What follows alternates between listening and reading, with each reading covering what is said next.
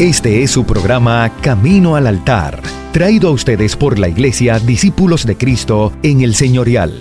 Acerquémonos pues confiadamente al trono de la gracia, para alcanzar misericordia y hallar gracia para el oportuno socorro. Hebreos cuatro dieciséis. Ante ustedes el programa Camino al Altar. Él hace maravillas dentro de mi ser. Yo sé que mi Dios es real. Muy buenos días, le damos la bienvenida a esta edición de tu programa Camino al Altar, programa de la Iglesia Discípulos de Cristo, el Señorial. Damos gracias al Señor por un nuevo día, gracias por estar conectados cada uno de ustedes a través de las ondas radiales de Radio Isla trece veinte, de radio isla punto t v, los que nos escuchan también a través del podcast de Camino al Altar.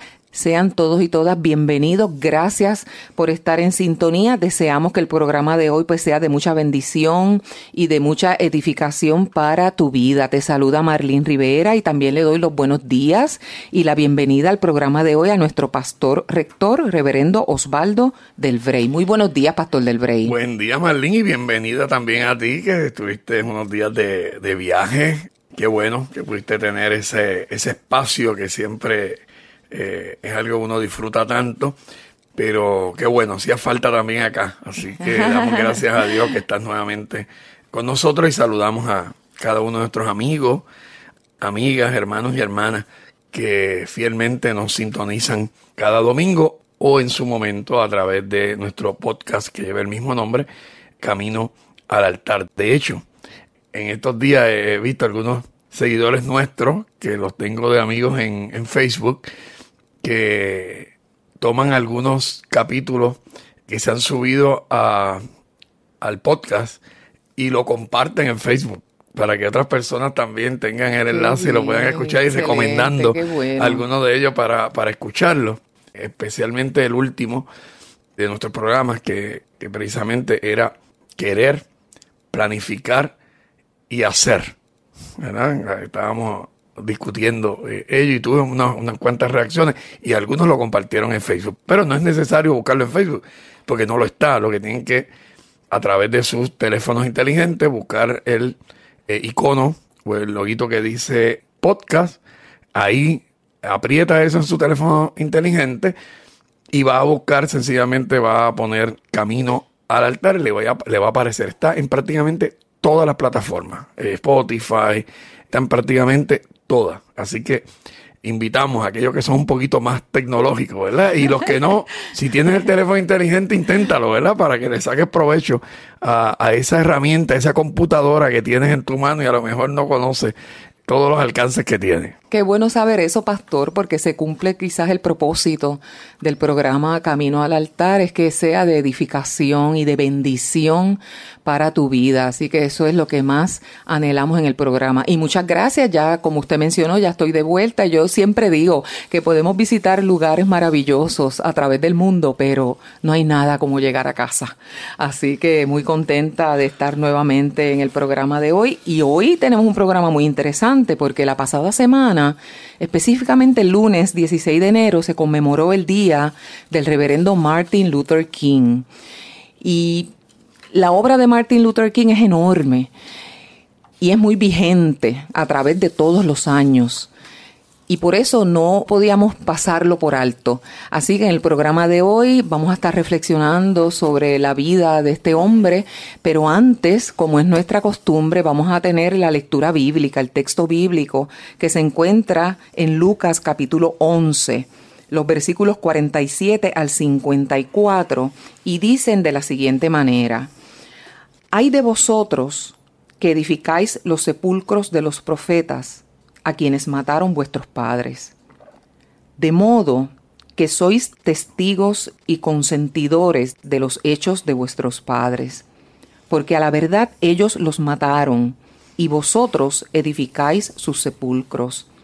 Por eso la sabiduría de Dios también dijo: les enviaré profetas y apóstoles, y de ellos a unos matarán y a otros perseguirán, para que se demande de esta generación la sangre de todos los profetas que se ha derramado desde la fundación del mundo, desde la sangre de Abel hasta la sangre de Zacarías, que murió entre el altar y el templo. Sí, os digo que será demandada de esta generación. Ay de vosotros, intérpretes de la ley, porque habéis quitado la llave de la ciencia.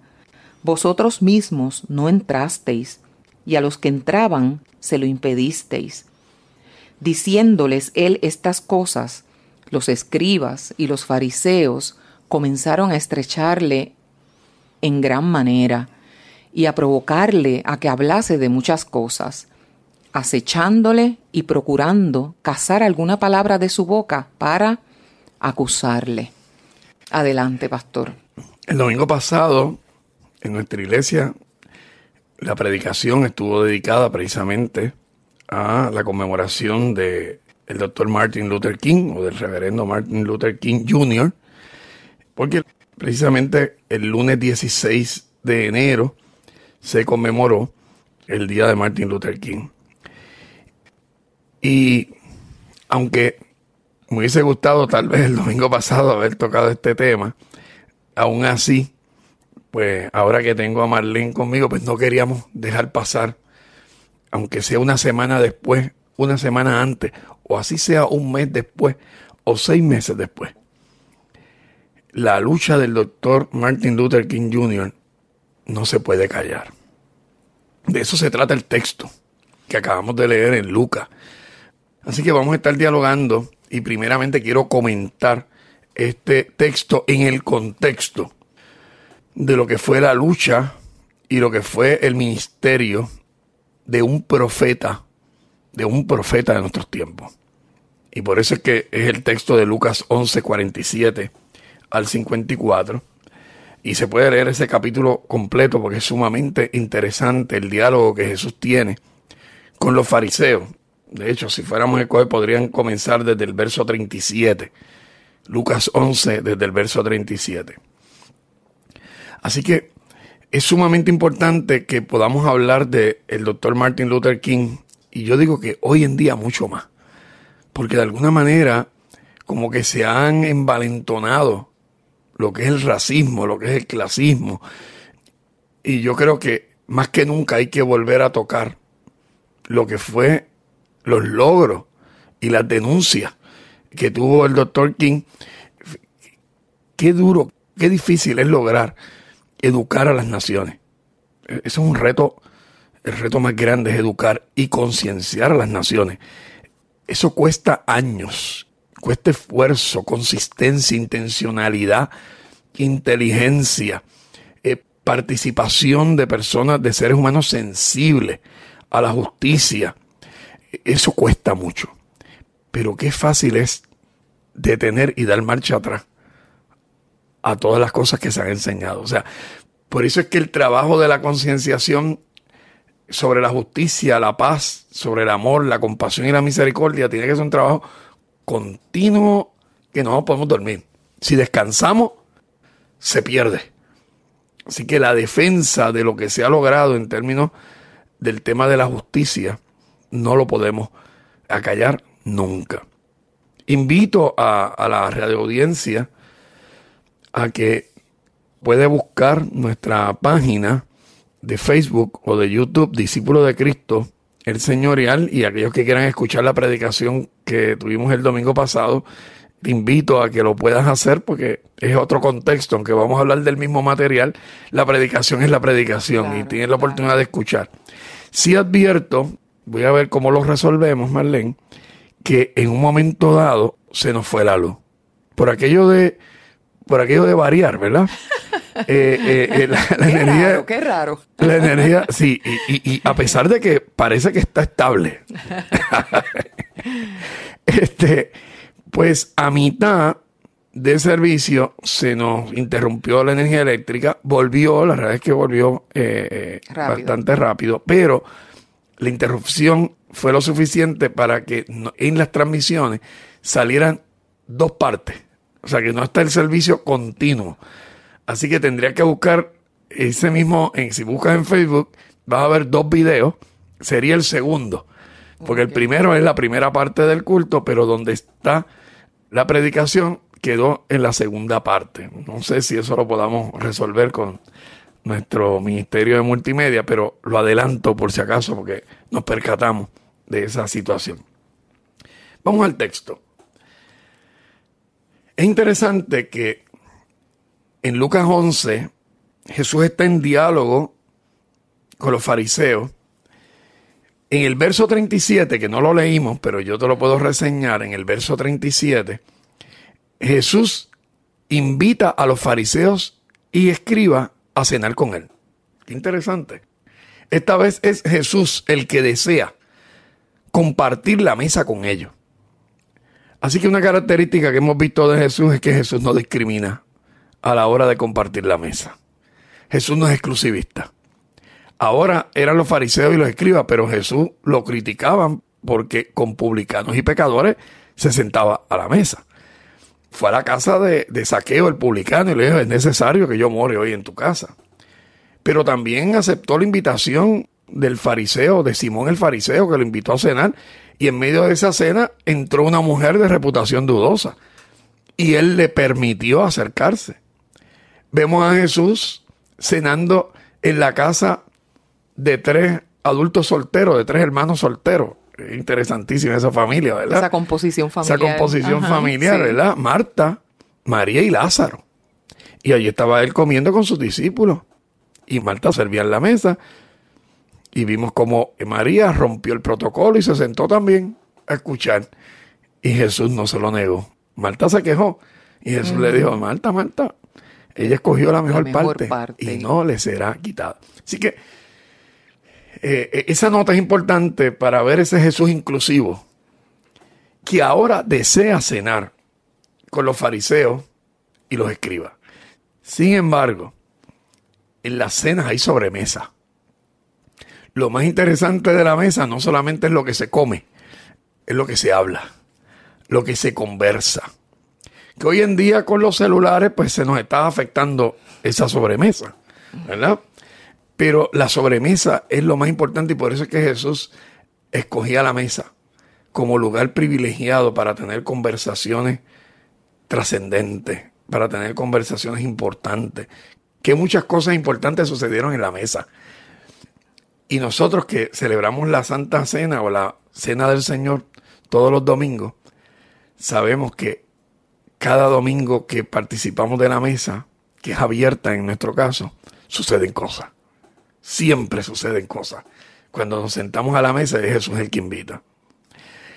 Pero en esta ocasión, en esa sobremesa, Jesús quería confrontar a los fariseos y a los escribas. Porque a quien uno ama, uno corrige. Uh-huh, claro. Y Jesús quería conversar y quería plantearle. Y comenzó por los fariseos y le dijo un par de cosas a los fariseos. Bueno, fíjense cómo comienza la discusión. Jesús los invita a cenar y lo primero que los fariseos y los escribas se dieron cuenta que Jesús no se lavó las manos. A lo mejor se las lavó, pero ellos no observaron que lo hiciera. Porque los fariseos tenían la costumbre de que cuando iban a cenar hacían todo un protocolo y todo un acto sumamente visible de que se estaban lavando las manos para cenar como un protocolo de pureza, ¿no? Y no solamente se lavaban las manos, la palma de la mano, no, se lavaban hasta los hombros. O sea, era algo bastante exagerado. Como un ritual. Era un, era un ritual, era un ritual de, de purificación. Uh-huh. Y no notaron que Jesús lo hiciera de la manera que ellos lo hacían o sencillamente no lo vieron hacerlo y lo criticaron. Y Jesús les dice a ellos porque son hipócritas y los acusa de desarrollar una religiosidad meramente de apariencia, una religiosidad externa y no interna. ¿Y cómo le dice? Ustedes limpian el vaso por fuera, pero dejan el vaso sucio por dentro. ¿Eh? Por eso, esa es la hipocresía. ¿De qué vale tú preocuparte tanto por limpiar el vaso por fuera si por dentro, que es donde va el contenido, está sucio y no te interesa y lo dejas sucio? Esa es la imagen que utiliza. Y le dice otras cosas más a los fariseos. Mientras decía estas cosas, los escribas se sienten aludidos. Los escribas se sienten aludidos y le dicen, maestro, cuando le dices tales cosas a los fariseos, nos estás ofendiendo a nosotros también. Y entonces Jesús se dirige entonces ahora a los fariseos. Ah, pues vamos a hablar con ustedes. Se dirige entonces a los escribas. A los escribas. Uh-huh. A los escribas. Y entonces le es fuerte. Hay de vosotros que edificáis los sepulcros de los profetas, a quienes mataron vuestros padres. De modo que sois testigos y consentidores de los hechos de vuestros padres, porque a la verdad ellos los mataron y vosotros edificáis sus sepulcros. Y sigue diciendo varias cosas que para mí es importante. ¿Qué es lo que Jesús le está diciendo?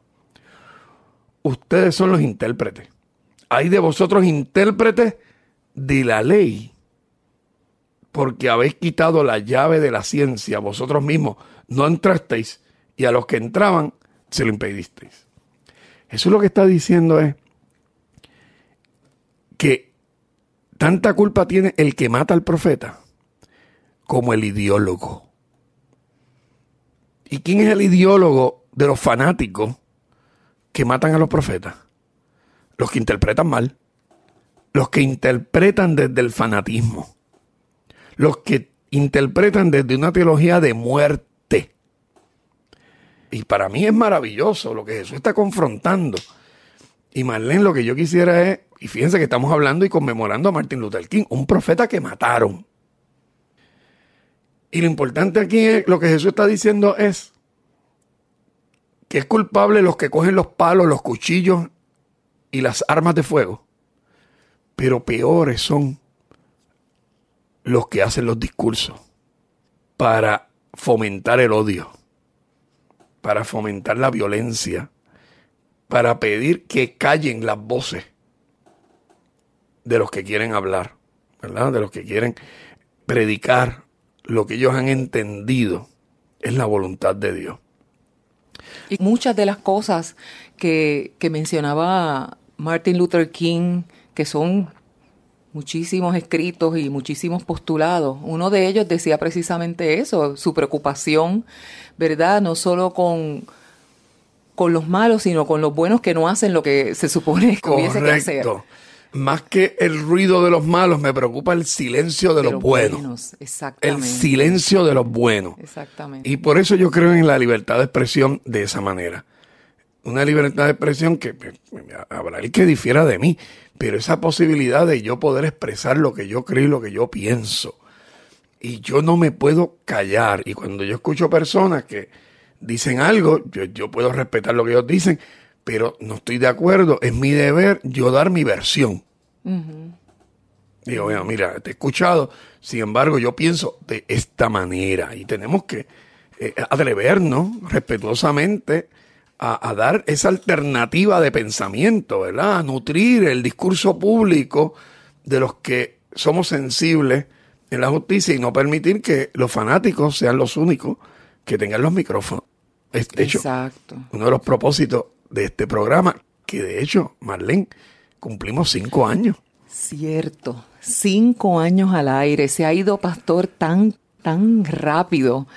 Verdaderamente que ha sido increíble. Cuando comenzamos en enero del dos mil dieciocho, el primer programa que salió al aire, y verdaderamente el tiempo ha pasado muy rápido. Y qué bendición tan grande es poder escuchar que las personas lo disfrutan, que a las personas les gusta el contenido del programa. Y felicito en estos cinco años también a nuestro pastor, ¿verdad? En este paréntesis, porque crear ese contenido semanal, pues tampoco es una tarea que es fácil, pero, ¿verdad? Lo tratamos de hacer con el mayor respeto hacia nuestra audiencia, que sabemos que es una audiencia que está ahí fiel a nuestro programa, así que lo agradecemos mucho. Qué bueno, ¿verdad? Que estamos muy contentos. Y lo digo en ese mismo contexto, que el propósito del programa es dar esa voz alternativa dentro del coro de voces, dentro del coro de voces del espectro religioso cristiano, sin la intención nunca de cancelar ninguna otra voz. Claro. Todo el mundo tiene ese derecho y yo creo que contribuyen. Pero es necesario voces que se atrevan. Hay un refrán, algo que me, me gustó mucho. Cuando yo hablo, aunque me gustaría convencer a alguien, más que convencer, mi intención es que los que piensan como yo sepan que no están solos. Uh-huh. Uh-huh. que, que, que es importante, ¿no? Eh, porque si tú te callas, el profeta se cree que está solo. Claro, claro. ¿Ves? Como Elías, que, que dice, bueno, aquí no hay nadie, se escondió en una cueva. y, y, y Dios le tuvo que decir, no, no, no, yo tengo mis fieles aquí. ¿Sabes que esos fieles son callados? Así que es importante. Este texto es, es maravilloso. Ese elemento de el ideólogo, Jesús está acusando a los intérpretes de la ley, en este caso los escribas, que eran primos hermanos de los fariseos, y le está diciendo, si por un lado los fariseos son los que ejecutan esa teología, los que la producen son ustedes, son ustedes. Así que ustedes son culpables de la forma en que, del tipo de religión y de práctica de fe que se está desarrollando. Cuando desarrollamos teologías de muerte, cuando desde el púlpito predicamos de alguna manera provocando sentimientos negativos hacia un sector, hacia otras personas, obviamente que eso a la larga se traduce en violencia. Claro, y la violencia, claro. Y sabemos que la violencia tiene distintos matices, ¿verdad? Antes de matar con un cuchillo o con una piedra o con un arma de fuego, vamos matando áreas de la vida de esa persona, ¿verdad? Como es el, el, el desempleo, no lo empleo, no lo patrocino, no le doy oportunidades, te lo discrimino de distintas maneras. Todo eso son actos de violencia que, que a la larga van en escalada. Y por crear un juicio, o sea, por enjuiciar quizás a una persona, una acción, una conducta, quizás... Un pensamiento. Un pensamiento, exactamente. Es terrible. Eh, y así no. que la lucha de Martin Luther King no solamente se queda en beneficio solamente de los derechos de la raza negra. Tiene que ver con todo lo que tiene que ver con los derechos civiles, los derechos de, de los seres humanos. Así que Jesús les deja saber que ellos son culpables. Entonces no solamente ellos dejan de entrar al reino de Dios, están impidiendo que otros entren al reino de Dios. ¿Y qué hicieron? Desde ese momento los fariseos y los escribas dicen que empezaron a acecharlo. Comenzaron a buscar maneras, a ver y a provocarlo para ver si Jesús se equivocaba o si Jesús decía algo mal, que ellos pudieran acusarlo para eventualmente, desde ese momento comenzaron a buscar de qué lo iban a acusar. Y entonces ellos, pastor, tanto los escribas como los fariseos, no reflexionaron en lo que Jesús les estaba diciendo. No, reaccionaron. Re- reaccionaron. En vez de reflexionar, reaccionaron. Pero reaccionaron precisamente para repeler lo que representaba Jesús. Desde ese momento comenzaron a ver cómo lo callaban. En vez de convertirse a la voz de Jesús, empezaron a buscar cómo callarlo. ¿Qué pasó con Martin Luther King? Querían callarlo. Querían callar el mensajero para callar el mensaje. Y eso, precisamente por eso esta primera parte la dedicamos a, a la base bíblica, ¿no? Todavía hoy en día, hoy en día se, se produce muy buena teología, pero también se produce mucha mala teología. Teología que promueve el racismo, teología que promueve el odio, teología que promueve muerte, teología que promueve levantar muros y barreras en vez de, de construir puentes de diálogo. O alargar la mesa. O alargar la mesa. Uh-huh. O sea, ¿cuál es la teología que estamos produciendo? Y la teología se produce cuando se interpreta la Biblia, la manera en que la leemos, la manera en que nosotros nos acercamos a ella y la leemos. Hablamos de profeta y de profecía, y esto lo puedo ampliar un poquito en la segunda parte. ¿Por qué Martín Lutero era profeta? Porque era un profeta contemporáneo, un profeta de su tiempo, que predicaba a la gente de su tiempo un mensaje pertinente, que apelaba a la gente de aquí y ahora, y denunciaba el pecado que afecta la calidad de vida de seres humanos y que dañaba a seres humanos. ¿Eh? Así que por eso era profeta. Y yo decía el domingo que hay personas que prefieren una teología futurista y hablar de una profecía que se proyecta a un futuro eh, indefinido, donde posiblemente ni nuestros nietos ni bisnietos lo verán. Pero me gusta más esa teología porque esa teología no me interpela. porque esa teología no me exige, porque esa teología no me confronta, esa teología no me llama, no llama a mi pecado, llama al pecado de otros y en otro, en otro futuro. Y las consecuencias no son hoy, las consecuencias son en siglos venideros. Cuando vemos los profetas, era al estilo de Juan el Bautista, al estilo de Martin Luther King, que era una profecía para el aquí y el ahora. Qué bueno, pastor, y cuán importante es el Martin Luther King como ese hombre justo que siempre, ¿verdad? Eh, lo que buscaba era la justicia, la paz, lo que era correcto. Y vamos a continuar en la segunda media hora de Camino al Altar dialogando sobre este tema con la base bíblica de Lucas capítulo once, los versículos cuarenta y siete al cincuenta y cuatro. Vamos a continuar dialogando con este tema. Hoy les recordamos que es nuestro servicio de adoración al Señor, proclamación de la palabra y cena del Señor a las diez y treinta de la mañana en nuestro templo de manera presencial en la carretera ciento setenta y seis en la avenida Víctor Labiosa. Estamos en el área de Cupeyalto en San Juan, Puerto Rico. Y también tenemos a través de las redes sociales que te, se puede conectar, ya sea a través de Facebook o a través de YouTube, buscando Iglesia Discípulos de Cristo el Señorial, y también puede ver y participar del servicio de adoración a nuestro Señor. Pero en estos momentos te pedimos que no te retires porque regresamos muy en breve con más de este interesante tema.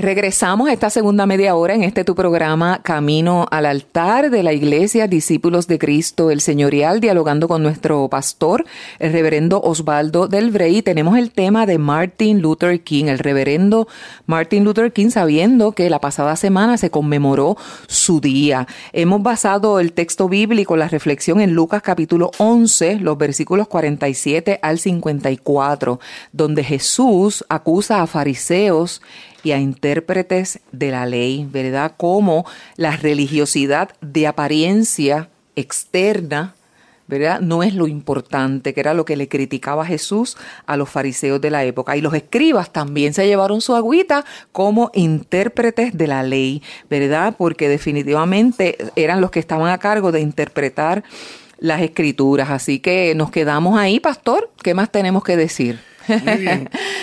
En esa línea, obviamente, es darle la importancia a lo que es la interpretación, ¿sabe? Una mala teología va a producir una mala práctica religiosa.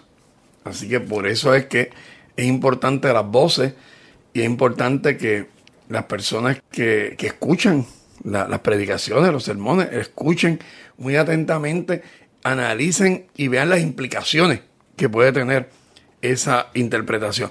Quiero citar a... al escritor y teólogo eh, Harold Segura, que dice en un comentario respecto a, precisamente a Lucas once, dice: cuando Jesús habla de profetas asesinados, no está usando una figura retórica. Está hablando de personas asesinadas por haber dicho o hecho lo que creían que era la voluntad de Dios. ¿Y quiénes los mataron? ¿Quiénes son los que mataron a estos profetas? Otros que decían seguir al mismo Dios, pero que no querían aceptar ese mensaje. Gente de Dios con minúscula, asesinando a gente de Dios con mayúscula. Fíjate que, wow, tremendo. Que, que, que sí. Expresión, ¿verdad? Porque a la larga, los que se atribuyen el derecho a quitarle la vida a otro, muchas veces son personas que dicen tener principios religiosos. Y que son por causas religiosas que dicen, no, eso hay que callarlo. Es una barbaridad. Eso es lo malo del fanatismo, pastor. Totalmente. Del fanatismo. Cualquier fanatismo, no importa cuál extremo sea, hay que combatirlo, y se combate con educación. Se combate educando, se combate predicando, se combate auspiciando teología sana, sana, sensible. Así que ese elemento quería comentarlo porque tenemos que ver que en los tiempos de Martin Luther King eh, habían iglesias blancas que sencillamente no permitían a un negro entrar a adorar con ellos. No necesariamente eso se ha arreglado del todo. Hoy en día podemos encontrar iglesias donde principalmente son personas anglos y personas blancas, y hay iglesias negras, y responde más a estilos. pero no debería haber ninguna prohibición a que un blanco, y de hecho sé de personas blancas o hispanos que se congregan en iglesias negras porque les gusta y disfrutan más la expresión de fe eh, negra. Sabemos de negros que también participan de iglesias anglo y iglesias blancas porque les, les gusta ese estilo por las razones que sea. Pero también sabemos de iglesias que personas que no respondan a su raza, de alguna manera se les hace sentir incómodo. Como quien dice, búscate otra iglesia. Yo recuerdo un primo mío que al principio llegó a ir a una iglesia, él, él es puertorriqueño, es médico, y eso fue hace muchos años atrás, pero que él visitó una iglesia eh, protestante blanca, y lo recibieron, lo saludaron, pero al final alguien le dijo, y lo refirió, y le dijo que siguiera buscando, que hay iglesias hispanas muy buenas en el área. O sea, o sea, en otras palabras, vete a otro lugar y no te quedes aquí. No te quedes aquí. Fíjese, pastor, yo no sé si usted pueda o, o quisiera entrar en esto, pero muchas veces en ese momento de iglesias negras e iglesias blancas se justificaba la esclavitud hasta por la Biblia. O sea, cuando quizás era de una manera diferente, pero lo justificaban claro, con, base, con, con base bíblica. Tenemos que recordar que la esclavitud duró, digo, todavía existe, pero en Estados Unidos, por hablar de Estados Unidos, duró hasta... relativamente en la historia hasta hace muy poco, uh-huh. hasta hace muy poco, hasta tiempos prácticamente modernos. La propia guerra civil norteamericana no fue el único issue. Estamos claros que habían issues económicos y, y no vamos a entrar cosa, en sí. eso, pero estaba ligado precisamente el issue económico a la utilización de la mano de obra más barata que existía, que era la esclavitud, uh-huh. versus una industria que era base de salario y, y eso hacía una, una diferencia. Y sabemos cómo Estados Unidos se dividió entre norte y sur. Incluso iglesias se dividieron en norte y sur. Iglesias que eh, eran del sur, que defendían la esclavitud. Y eran iglesias protestantes. Iglesias en el norte que no estaban de acuerdo y combatían la esclavitud. Y habría que escuchar la cantidad de discursos justificando Exacto, eh, la existencia uh-huh. de la esclavitud como discursos excelentes, obviamente haciendo teología más liberadora y más sensible, diciendo que no, que la Biblia nunca, se, la Biblia habla, eso sería otro tema, ¿verdad? La Biblia habla de la existencia de la esclavitud, pero no promovía la esclavitud. Así que, volviendo obviamente al tema, quiero dar algunos datos, Marlene, de, de, de Martin Luther King en el tiempo que nos resta. Lo primero es el nombre de Martín Lutero. Martin, Martin Luther King junior era hijo y nieto de ministros protestantes, ministros bautistas. Y el papá de Martin Luther King viajó a Alemania a estudiar la vida y obra del reformador del siglo dieciséis, Martín Lutero. Cuando regresa, él fue tan impactado por el mensaje y la obra del reformador del siglo dieciséis que adoptó el nombre, no era apellido, pero adoptó como nombre Martin, Martin Luther. Martin Luther. Uh-huh. Martin Luther, y obviamente su apellido que era King, y por eso vino a ser Martin Luther King. Y le puso el nombre a su hijo. Por eso es Martin Luther King junior De ahí que viene el nombre. Ese es un dato muy interesante. El doctor Martin Luther King estudió, estudió en el Morehouse College de mil novecientos cuarenta y cuatro, eran colegios principalmente excelentes, principalmente para negros, donde estudió su abuelo y su padre, y él era tercera generación, y luego siguió estudiando, adquirió su maestría en divinidad y más tarde adquirió un grado doctoral en teología. Así que el doctor Martin Luther King entró al colegio a los quince años, a los quince años, jovencito, porque saltó en su vida estudiantil, lo saltaron varios años, porque obviamente era una persona sumamente inteligente, adelantado. Y se graduó de doctorado de teología en teología sistemática. Teología sistemática. El discurso de Martin Luther King de "Tengo un sueño", I have a dream, él lo había expresado antes, eh, seis años antes, en una marcha precisamente en Washington, D C, que estaban auspiciando, él estaba apoyando una huelga de los recogedores, de los trabajadores de recogido de basura. Y dentro de esos discursos, pues bregaba con toda la cuestión de la emancipación y el derecho al voto, pidiendo también el derecho al voto para los negros que todavía no tenían derecho al voto, no votaban. Así que el derecho al voto de los negros como el derecho al voto de las mujeres, mujeres. Uh-huh. No es algo que se dio, como la mayoría de los derechos, Marlene, no, no se conceden gratuitamente. Han sido el esfuerzo de lucha, de manifestaciones, de protesta, de discurso, de predicaciones, de sangre, desgraciadamente, de sangre. ¿Verdad? Uh-huh. De, de derramamiento de sangre. Ha costado lo que son los derechos, por eso es que hay que tener cuidado cuando hablamos de los derechos, hay que, hay que conocer la historia de los derechos civiles y lo que han costado. Y jamás permitir ir hacia atrás. No, no podemos jamás. ir atrás. Jamás, jamás, jamás. Así que el doctor King fue encarcelado cerca de treinta ocasiones. O sea, hoy lo celebramos, pero en su tiempo lo tenían como si fuera un delincuente. Así en más es. de casi treinta ocasiones fue eh, encarcelado. Y las veces que estuvo encarcelado, qué bien supo utilizar su tiempo escribiendo. Escribiendo. Para que eso permaneciera, ¿verdad? Su pensamiento para que permaneciera. Así que damos gracias. Eso es así. No, él, no, él no tenía tiempo que perder. De hecho, murió joven y hizo tanto. Él lo habían tratado de asesinar años antes. Diez años antes ya habían tratado de matarlo. O sea, que el doctor King sabía que su vida estaba en riesgo. Cada vez que él, desde hacía diez años antes de su muerte, ya, ya él sabía que estaban buscando intimidarlo. El encarcelarlo era parte de la forma de intimidarlo, de coaccionarlo, de silenciar su mensaje. ¿Eh? Qué difícil tiene que haber sido, pastor, también para su familia. Yo pienso en su esposa, en sus hijos, que tuvo cuatro hijos. Cuán difícil tiene que haber sido ese tiempo, ¿verdad? Con ese, esa presión, ese temor de, de que puedo perder mi vida o le pueden hacer daño a los míos. Pero él siempre siguió hacia adelante. Y fíjate que lograron algo. No lograron jamás callar su mensaje, todo lo contrario. Cogió mucho más fuerza el mensaje y la lucha del doctor King. Pero interrumpió lo que era todo una, un legado de ministro. Pero sus hijos, luego de eso, no, no siguieron, obviamente, el, el pastorado. O sea que, obviamente, algo afectó, ¿verdad? Uh-huh. Uno de los discursos que eran sencillos, pero más emotivos, aparte de I have a dream, tengo un sueño, que obviamente es, es uno de los discursos más, más, más imponente, más importante, más motivador. Vemos lo que es el poder de la palabra.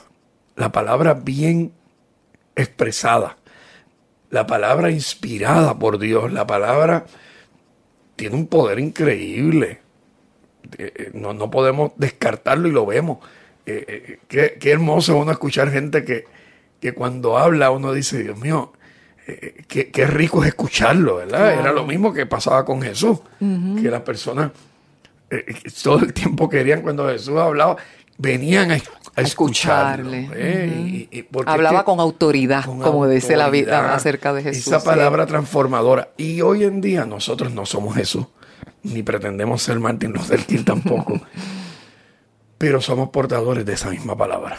Y pretendemos cada vez que el domingo tenemos la oportunidad de predicar, de hacerlo con ese mismo nivel de responsabilidad y ese peso histórico, ese peso de que cada palabra que se dice eh, tiene que tener un sentido, tiene que tener una profundidad y tiene que tener un respeto a la voluntad de Dios y, y al ser humano, ¿verdad? Pero un discurso que tal vez no se ha publicado tanto porque fue un discurso, el I Have a Dream fue un discurso frente al monumento del Lincoln, Lincoln Memorial, Memorial. Uh-huh. ante un millón de personas y había emisoras y quedó grabado, aunque este también quedó grabado, pero este que fue en abril, en Memphis, en abril de mil novecientos sesenta y ocho, fue algo más íntimo porque era más cercano, era dentro de una iglesia, de un templo. Y en ese él hizo un, un mensaje porque fue en veinticuatro horas antes de él morir. Él sabía que obviamente lo estaban acechando. eh, y él tenía ya la impresión de que eh, su vida tenía, le quedaba poco de vida, porque él sabía que en algún momento esos atentados lo iban a lograr. Lo iban a lograr. La única manera de no lograrlo era si él cedía a sencillamente encerrarse a un búnker y no volver a hablar. Eh, y no salir en público. Pero él no lo hizo. Y él dice, en ese templo, eh, Mason Temple Church, él dice lo siguiente: quisiera vivir una larga vida como todo el mundo. Sin embargo, no me voy a preocupar ahora por eso. Y más o menos estoy traduciendo, ¿verdad? Y entonces miren lo que dicen. Él dice, pero yo he subido a la montaña y he visto la tierra prometida. A, a mí me, me emociona sí. eh, eh, leer esto, ¿no? Él está obviamente haciendo una alusión a Moisés, que es, vio la tierra prometida, pero no entró. Mm. No entró. Y dice, yo he visto la tierra prometida, pero yo no voy a entrar allí con ustedes. Yo no estaré con ustedes, porque sabía que iba a morir. But, eh, entonces dice, pero yo quiero algo esta noche, como persona. Yo quiero que sepan que yo quiero que ustedes tomen la tierra prometida, que ustedes entren a la tierra prometida. Y eso me hace feliz, estoy contento esta noche. No me estoy preocupando por nada, porque no le tengo miedo al ser humano. Mis ojos han visto la gloria venidera del Señor. Eh, es que eh, cuando uno escucha y lee la, los discursos del doctor King, que una vez estamos ante un hombre, lo que lo hace grande es su convicción, el compromiso con la causa. Realmente hay que recordarlo y realmente hay que celebrar seres humanos como este. Hay que celebrarlo. En contraste a los ídolos de barro que tenemos a nuestro alrededor y que desgraciadamente son los que se forran de dinero, los que reciben los aplausos eh, y todo el mundo sigue. En contraste a eso, tenemos que recordar y ver lo que realmente es grande. Así eh, es. Eh, y estamos ante, ante un hombre maravilloso, maravilloso. Y ese, ese discurso, pastor, que usted acaba de leer, yo tuve un momento la oportunidad de verlo. Eh, digo, creo que se puede buscar por YouTube. Y ahí está, está el audio. Está el audio y está eh, que uno lo puede ver. Y él tuvo la emoción, era tan fuerte y tan grande de sus palabras que él tuvo que sentarse. Inmediatamente terminó la última palabra. Como que él se mareó. Exacto, como que se mareó, tuvo que sentarse de la, de la profundidad de sus palabras. Y yo creo que, que el legado del doctor King, del reverendo Martin Luther King, no puede pasar desapercibido. Tenemos que hacerlo año tras año, como usted mencionó, aunque pase una semana, aunque pase un mes, aunque pase seis meses, siempre lo tenemos que recordar, porque no podemos pensar que todo lo que se ha adelantado pues se pueda echar hacia atrás. Y otra cosa que procuramos, Marlene, en esa línea es visibilizarlo, ¿verdad? Porque lo, lo hemos dicho aquí en otro programa. Lo que no se ve no sirve de referente. Y yo creo que nosotros que somos mestizos, uh-huh. ¿verdad? Eh, los puertorriqueños que, que tenemos ese mestizaje y esa presencia racial negra, ¿verdad? Herencia africana. Seamos más claritos o seamos negros, el poder visibilizar, cuando hablamos de Martin Luther King, yo soy de los que insiste en poner la foto del doctor Martin Luther King. O sea, que recordemos que la niña, el niño negro, pueda ver ajá. a uno igual y decir, wow, qué grande, qué maravilloso, qué hombre de Dios, qué mujer de Dios, qué aportación, qué verbo, qué palabra tan poderosa. Qué profeta, cómo Dios lo utilizó para una causa tan importante. Y lo más importante, negro, blanco, claro, no claro, mestizo, trigueño, es que podamos identificarnos con lo más importante, que eran los derechos civiles y que los derechos civiles tienen que ver con nuestra fe cristiana. Porque hay personas que divorcian y creen que los derechos del ser humano y los derechos civiles, eh, eso no tiene que ver nada con la fe. Eso no tiene que ver nada con la fe. Vamos a, a hablar de Cristo y hablar del cielo. Eh, y vamos a hablar del futuro glorioso. Y olvidémonos del aquí y el ahora. Eh, eh, eso era lo más importante de Martin Luther King. Fíjate, hay otro dato interesante, que la familia del doctor Martin Luther King no estaban convencidos, o mejor dicho, estaban convencidos de que James Earl Ray, primero, que no actuó solo, porque le echaron la culpa, identificaron a un asesino, uh-huh, sí. y le echaron la culpa al chivo expiatorio. Sí. Algunos de ellos en la familia creen que inclusive que a lo mejor él ni siquiera fue, aunque él luego lo confesó. Pero lo más importante es que no actuó solo, que fue una conspiración, porque entonces lo que se construyó era que era un hecho aislado de este hombre que lo había matado. Obviamente, y nuevamente ligado a Lucas once, como comenzamos el programa, aun cuando haya actuado solo, el fanático nunca actúa solo. El fanático es el último eslabón en la cadena de la ideología. Es el producto final de los ideólogos, de los que interpretan, de los que interpretan mal, de los que desarrollan teologías de muerte, de los que promueven la injusticia, de los que promueven el racismo, de los que promueven que una raza es superior a otra, que, que el color de la piel, hay que juzgar el carácter de los seres humanos por el color de la piel, o por el clasismo, o por el apellido, o por el pedigrí, por la familia, o por el gentilicio, pensando que seres humanos que nacen en una latitud son mejores que los que nacen en el Caribe, o peor, yo pensar en tragarme esa ideología y ese discurso, Marlene, y que tú y yo pensemos que somos menos porque nacimos en Puerto Rico. Uh-huh. Pues mira, la fe nos ayuda a reafirmarnos, que tú y yo y los hermanos que nos escuchan, seas dominicano, seas cubano, seas haitiano, seas mexicano, venezolano, colombiano, ecuatoriano, seas hondureño, de Guatemala, seas mexicano, o seas norteamericano, o seas canadiense, o seas europeo, seas de Islas Canarias, seas de África, somos creación de Dios. Amén. Y que Dios nos hizo iguales. Así es. Iguales. Iguales delante de Dios. Desgraciadamente, yo, yo, yo tengo todavía la lista de los discursos. eh, eh, de, de, por lo menos los discursos principales.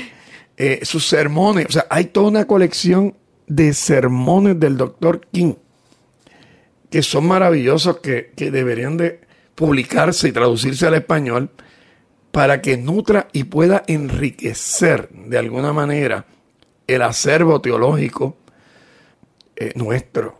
Así que, obviamente, Marlene, sabemos que vale la pena buscar esos escritos y, y releerlos para que nos llegue profundamente, no, no olvidarlos, que no caigan en el olvido. Y yo pienso, pastor, que cuántas causas hoy abrazaría el doctor Martin Luther King hacia la justicia, hacia la paz, hacia los otros seres humanos. Eso es pertinente porque, excelente lo que has dicho, porque precisamente eso, eso era lo que iba a decir, es cuál es la consecuencia lógica del mensaje de Martin Luther King. ¿Cuál sería esa lucha hoy? Sin dejar de mano, sin dejar de lado que el aspecto racial se ha recrudecido. Y sabemos nosotros la historia y, y quienes lo han levantado, quienes lo han despertado, quienes han agitado esa fogata, quienes han prendido la hoguera uh-huh. para, para volver a... Y dicen, no, pero yo no he visto que hayan quemado. Pues mira, sí, en estos últimos años no quemaron. Tenemos que recordar que mataron a uno que estaba corriendo y yogueando por un eh, por, eh, por una eh, comunidad de... blanca. Uh-huh. Fueron y lo cazaron y lo mataron.